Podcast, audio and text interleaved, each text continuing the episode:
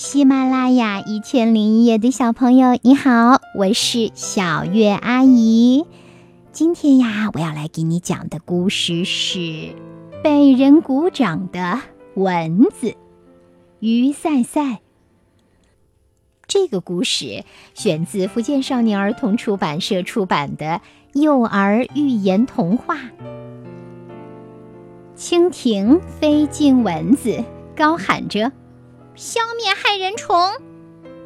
蚊子说：“有没有搞错？我那嗡嗡嗡的小夜曲可受人欢迎啦。”蜻蜓说：“有这事？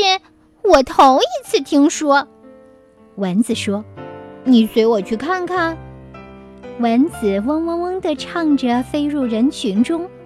蜻蜓见蚊子所到之处，果然有许多人鼓掌。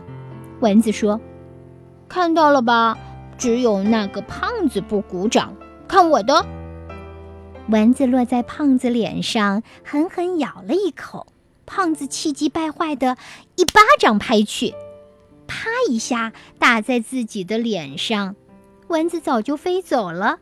他对蜻蜓说：“没骗你吧？胖子后悔了，重重扇了自己一记耳光。”蜻蜓看得目瞪口呆，啧啧称奇。蚊子洋洋得意，反复表演了好几次，终于被蜻蜓看出破绽来了。其实，一听到蚊子嗡嗡嗡的叫声，人们就皱起眉头，个个咬牙切齿，忙着拍打蚊子呢。蜻蜓生气了。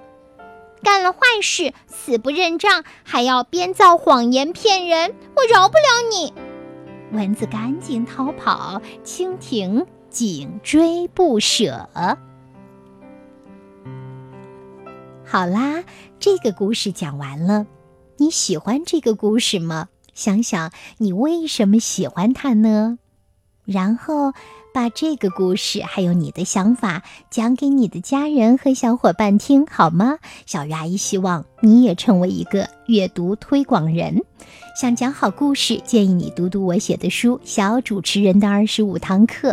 想更多了解小鱼阿姨，你可以读一读我写的儿童小说《茉莉花开》。谢谢你来听小鱼阿姨讲故事，祝你有个好梦，晚安，宝贝。